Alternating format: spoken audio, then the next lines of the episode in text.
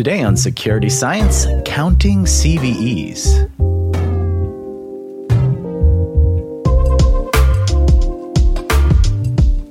Hello, and thanks for joining us. I'm Dan Mellinger, and today we're kicking off a quarterly update that tracks the progress of new CVEs issued on this quarterly basis.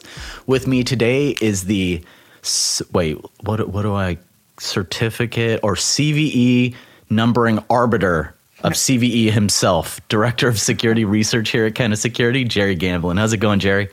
Good. I, I prefer uh, the count one CVE, two CVEs. the count of CVE. That is awesome. I man, I can't believe I missed that opportunity. Oh well, well we'll we'll keep going. You you do get to add CNA to your uh, your list of job titles now, though. um, nice. So you know, I do want to kick off with a little bit of history into what exactly CVEs are because we talk about them a lot I mean, vulnerability management, you're in cybersecurity, you know what CVEs are. I don't know how many people know the full history, so we'll do that in brief detail. But first, Jerry, what got you interested in kind of tracking this number? I, I understand you have kind of a bet with Ed. Yeah, so. a, a, bet with Ed about how many CVEs there are going to be this year. Yeah. Um, I think we've covered in an earlier podcast uh, the rise of CNAs, which are uh, numbering authorities that are allowed to issue CVEs. And and there are a bunch of them this year, and they keep getting added. So we're looking for for the number of CVEs to spike. I'm guessing above twenty thousand this year. That's that's your over. That that's my over is over right. twenty. So what what's Ed think it's going to be? Uh, he he agrees. Under? Like yeah, mm. I mean it's not a super big bet, but we're we're expecting it to to blow up. What I find is normally when you got some kind of a bet going, it makes for the best tracking, right? Yeah. Like people really get into it. So, anyway, we'll get to the numbers real quick. Uh, first, I was just going to kick off. I wanted to do a brief history on CVEs just so we've kind of documented it on the podcast because we've never really gone into that much detail. So, Roll back the clocks, it's 1999, January, and the original concept for what would become the CVE list, it was presented by the co-creators of CVE, MITRE Corporation's David E. Mann and Steve M. Christey. So it was a white t- paper that was entitled Towards a Common Enumeration of Vulnerabilities. So at the second workshop on research with Security Vulnerability Database, and that was in Purdue University. So January 1999. Shout out to Indiana. Yeah, Indiana. And from that original concept, a working group was formed. Ultimately, those people would become the initial 19 member CVE editorial board. And it all started, important number to remember 321 CVE entries. So that's where all of this started, way back in September 1999. So, how many years have been now? 22. 22. 22 years, 321 CVEs. So vulnerabilities that existed went from zero to 321 in 1999. And Jerry will tell us how many it's gone to since uh, January of this year. um, within a year, so by December 2000, there were 29 different organizations. Um, so Microsoft, I'm sure, you know, Cisco, things like that, were actually building products that were compatible with the CVE numbering scheme. So they were uh, basically mapping themselves to this list.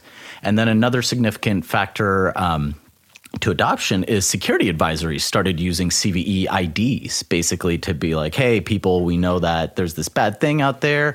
Here's the CVE ID. Go reference that list for more detail, right? From there, it kind of makes sense, right? Numerous OS vendors started um, including CVE IDs into their alerts to ensure that everyone kind of knew what was going on. Um, as soon as it was announced, which is still a best practice. And we just actually recently did a um, responsible quote unquote slash coordinated disclosure podcast with Ed recently.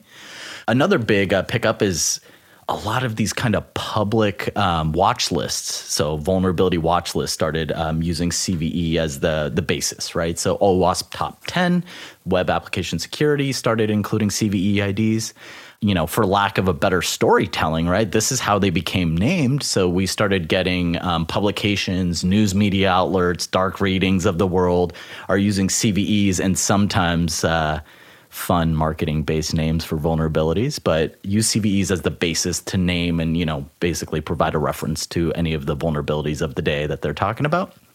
Woo. From there, we go into the uh, National Institute of Standards and Technology. So, NIST, if you work in the government, you know what NIST is. Um, initially released in 2002 and updated in 2011, they started recommending the use of CVE for any type of software, any of the hardware that had to do with uh, networking or technology. And then in June 2004, the U.S. Defense of Information Systems Agency, DISA, issued a task order for information assurance applications that requires the use of products that use CVE identifiers. So now, not only are you encouraged, but you have to use products that use CVE identifiers. And then that'll kind of bring us to where we are today. CVEs are rapidly expanding, and this is primarily due to the uh, rollout of CVE numbering authorities or CNAs. So while Jerry is the count of CVEs, um, CNAs are these numbering authorities. And this program is basically they allow certain software vendors and technology providers to reserve and submit their own vulnerabilities. So every CVE entry added to the list is assigned by CNA today. So Microsoft, Apple, Amazon, they're all CNAs today.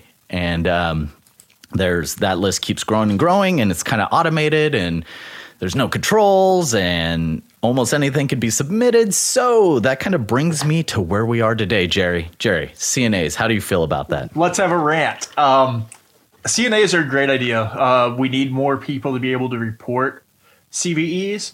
Uh, the issue is the data quality isn't always the same, right? I believe there are around 12 fields that need to be filled out for every CVE for the NVD. They're supposed to be filled out and completely filled out before they're submitted and submitted on a timely basis not everybody's doing that. Not everybody has the same definition of what qualifies for a CVE and what doesn't qualify for a CVE. I did the CVE stuffing uh, blog earlier this year about all those Docker uh, container vulnerabilities that came out. The the CVE board actually went back and said, yeah, we shouldn't have issued those, and they're they're rewriting the rules on that. Just recently, one single version of a Starbucks mobile app for iOS got a unique CVE, which is an interesting use case, right? That's kind of where this how many CVEs are there going to be started. Uh, if you think about every time you update your in apps on your phone, I think Starbucks updates its mobile app every other day, it seems, from my app store. Yep. So if they start I would say so. cutting a CVE for every one of those, like every time they fix something that's security related, Starbucks applications could have a thousand CVEs on their own. So it really goes back to, to what you were talking about. The original ideal for CVEs were to make a universal tracking um, data set so that people could know and understand. And to be completely honest, and, and we can actually do another blog on this, and we probably should about the data quality. Until about 2014, 2015, it wasn't to, to see complete data sets in the CVE data was super rare, right? Like it was always missing something. About yep. 2015, I think that the government stepped in. Uh, Michael knows the backstory because I've talked to him about it before, and they said you got to clean up the data. So I think they hired a bunch of interns, and from 2015 to today, you don't see very many incomplete CVEs in the data set. But back from 2015 to, to you know 1999, it's not odd to see just big holes, right? Like CVEs with maybe just the name, no description. So yep. they've got better, but the opening of the CNA has probably pushed them back towards the Wild West. Just for a little bit, I'm hoping until everybody can get on the same page of what needs to be in there and, and what what really should be a CVE and what shouldn't be. You know, it's interesting you bring that up. When I was looking over the kind of top vulnerabilities of the decade, right? I, I was seeing this. Um, uh, commonly with Adobe was a good example, actually. Almost all of their vulnerabilities were grouped into these kind of very broad classifications, and you can tell they just cut and pasted the same description yeah. for everything. That was like this is a cross-site scripting with remote code execution. I'm like that's a big deal. How bad is this? And but they had the same exact description of the vulnerability for every single one of them. And there's you know it was adobe in 2001 was a little bit uh, yeah it was just something they had to do. They didn't know right? Like yep. it was going to go into notes but it, it's become the glue that kind of holds the the internet and the security world together. Uh, we've seen some issues recently with with it not updating. Our phone of the month for Kenna last month didn't have a complete NVD page until like three days before we printed it. It was that Windows Defender vulnerability that was patched in February. And we were writing a blog about it. And on March 3rd or 4th, whenever we were, we're like, hey, the NVD data still isn't here, right? And they yep. finally they finally updated it. But Microsoft had a full CVE information page in their CNA that had all the data, but MITRE had just frozen up and didn't get that data updated in that 30 days. So, I mean, it's causing issues in the security community ar- around that quite a bit. Yeah, yeah. And well, and you know what? And rumor has it that uh, your uh, CVE stuffing blog. So Jerry wrote a blog. Um, that was on your personal blog, right? Yeah, yeah.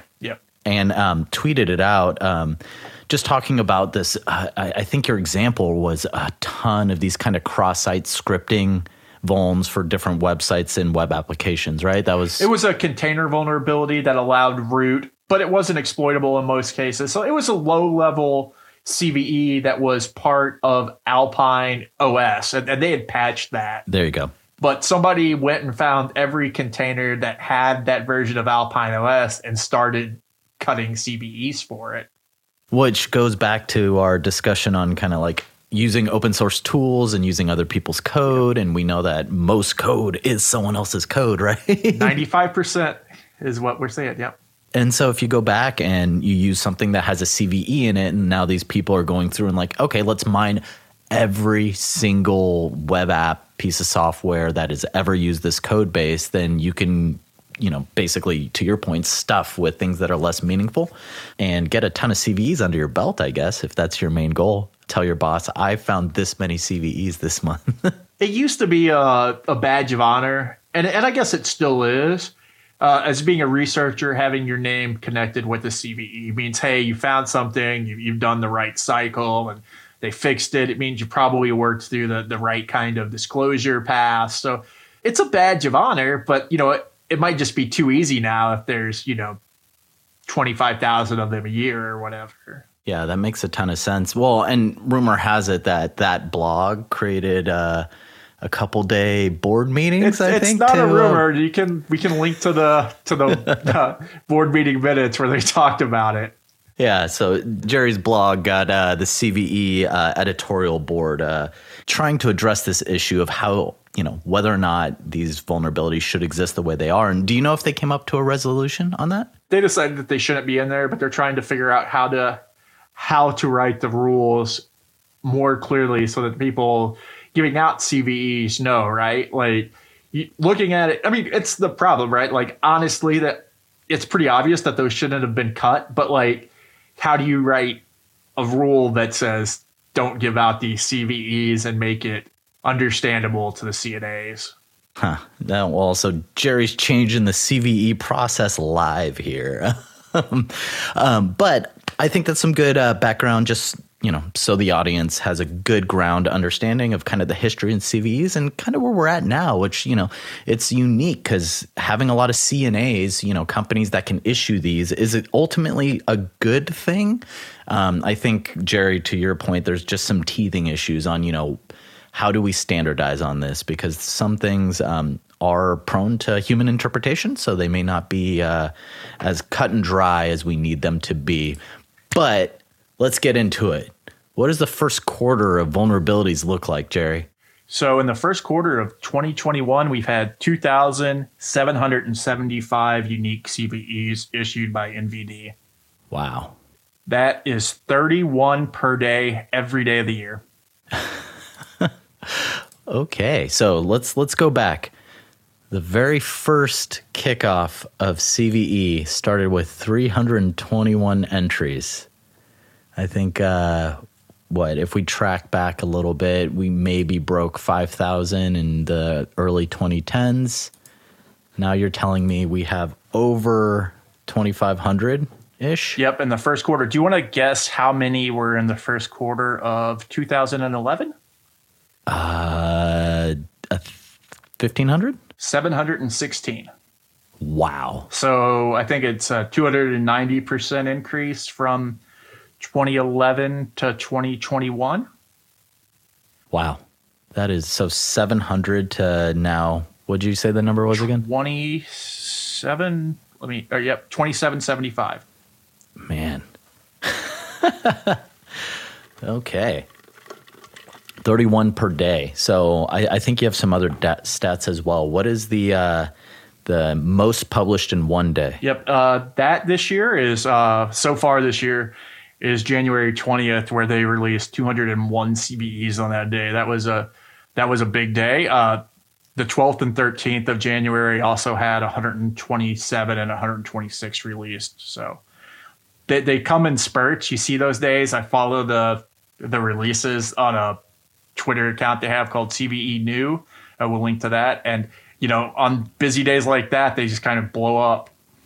Interesting. Well, and you know what's funny is you see some of the stuff on Patch Tuesday, which kind of makes sense, right? Like I, I, would think the busiest day of the month will always be a Patch Tuesday, but that's not quite the case here, right? Yeah, no, I don't think that that happens very often. Uh, that it's a Patch Tuesday. To be honest, with the data that I've kind of dug through, it looks like the 15th of the month seems to be the day that they really publish a bunch of CVEs. Huh. And and I'm not sure why that is, but that'd be something interesting to dig into and try to try to pull that out. Maybe that's when all the CNAs have all the interns yeah. inputting the data. that is pizza day in the office and all the interns show up. oh, that is interesting. So yeah, because I, I think we're looking at uh, you have some heat maps, right? And so we'll have all of this stuff, by the way, on the Kenna Security blog. But so if you want to follow along, they're going to come out live, so you can play with Jerry's numbers and all that good stuff as well. Um, but the heat map that is very interesting. So right dead, pretty much in the center of the month, the fifteenth seemed to be this kind of like hot zone for CVEs that are issued. So in the history of the the NVD, uh, January fifteenth has had seven hundred and seventy two CVEs published. February 15th, it has 712. Uh, the 12th of March has had 709. And then you get back to the 18th of, of January, 700. So it's like, huh.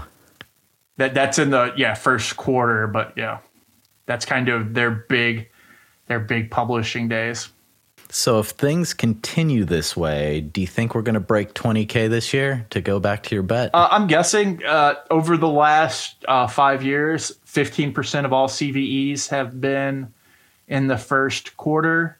If the numbers hold, yep. the numbers roll out to about 18,000 CVEs this year, 18,500.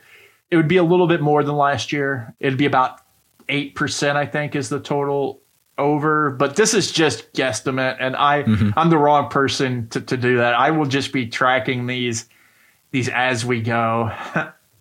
Absolutely. So we do plan on doing this on quarterly. So we'll have a little uh, update blog from Jerry that comes out every quarter. We may not do a podcast unless something really big pops up out of it because there might be some quarters that have something interesting we want to talk about. I mean, about. I think the most important part of this is is releasing this Jupyter notebook and we wanted to talk about that a little bit, right? Like Yes, yeah. So that's that's where I was going with this. Um, you know, talking to you, I think we were, you know, the numbers are one thing. It's good idea and it's it's interesting knowledge just to see, you know, how many CVs are published over the quarter. Is this bigger, less than last year? You know, looking at the numbers and the growth of CNAs, it, it's all cool stuff. Um, I think you know that Jerry is kind of em- embodying kind of security and was talking to me about how collecting and parsing this data is kind of half the fun. So ultimately, um, how uh, what is a Jupyter notebook just to start because we're going to embed that on a GitHub and all that stuff and kind of go over how people can use that. So Jupyter is just a visual Python script, right? And the Python script that we're going to release it has a bunch of pandas data. Panda uses Panda as uh, part of the library, and we pull down the data from the NVD. Right? They they have it public and like I'm not Michael. Michael is our data scientist and he always will be, but I am a dork, so I love to to kind of play with the data and to be able to release it and say, "Hey, here's the data sources, here's what I'm doing." And when you put something like this out on GitHub, someone's going to be able to take this and build off it. Yep. Or, you know, take it and find somewhere I made a mistake and say, "Oh, here, change this," right? Like I just think that it's interesting to be able to release this kind of security data to a wider audience and kind of let them see how it's done and maybe spark an interest. And, you know, this is just an open data set. They can change it to whatever they want. The the descriptions are in there. So if somebody wanted to write and just pull out all the Microsoft vulnerabilities, they, they could expand it that way. But it's it's really goes back to kind of middle school math where it's a lot of show your work, right? Like yep. You can tell somebody what, you know, nine times nine equals, but like writing down how you got to it is is what the math problem is. And that's kind of why I like building stuff like this. I like putting it out on the internet to kind of to get people who are interested, kind of at the fringes of data science, uh, like myself, to, to give them something to look at and something to build off of. Awesome. Awesome. Very cool. Well, that makes a ton of sense. And we're going to be linking to it via um, GitHub, right? Yeah, we'll put it on GitHub. And uh, Google has a hosted uh, Jupyter server called Colab that anybody with a with a Google account can use for free. So we'll put a little button on there to launch this in there, and they'll be able to pull it up and run it uh, with no problems. Awesome. So we normally embed the podcast in kind of its own little mini blog. In this case, we're going to embed the podcast player within Jerry's blog. So you'll be able to see all of the data if you're listening to it via the kennasecurity.com slash blog. Go check it out next. Uh, well, this should be, I think, Wednesday is probably when we're going to get this live. So, and when you have any questions or you know file an issue on GitHub or send me a tweet or whatever, I'd love to help make this data set more useful for for everyone. Right, that's part about working at Kenna is kind of giving back to the community and be able to help with these kind of open source kind of fun projects. Absolutely. Well, and speaking of, I mean, people should be able to also get some ISC squared CPE credits for listening to this as well. So not only do you get a cool little data set you can play with, and then feel free to hit us up if you find better ways to do this, uh, some holes in the work, and or you know make something cool. We'd love to hear about it. So feel free to tweet Jerry. Feel free to tweet at Kenna Security um, as well. And then uh, also on that blog page, you'll be able to go enter your uh, name, email, and ISC member ID to get some credits just for listening to this podcast. So, with that, Jerry, any last uh, final thoughts uh, before we hop off? Uh, keep submitting those CVEs so I can can win this bet with Ed. Yes, yes, we must stuff CVEs. All right. Well, thank you so much, Jerry. You have a nice day. You too.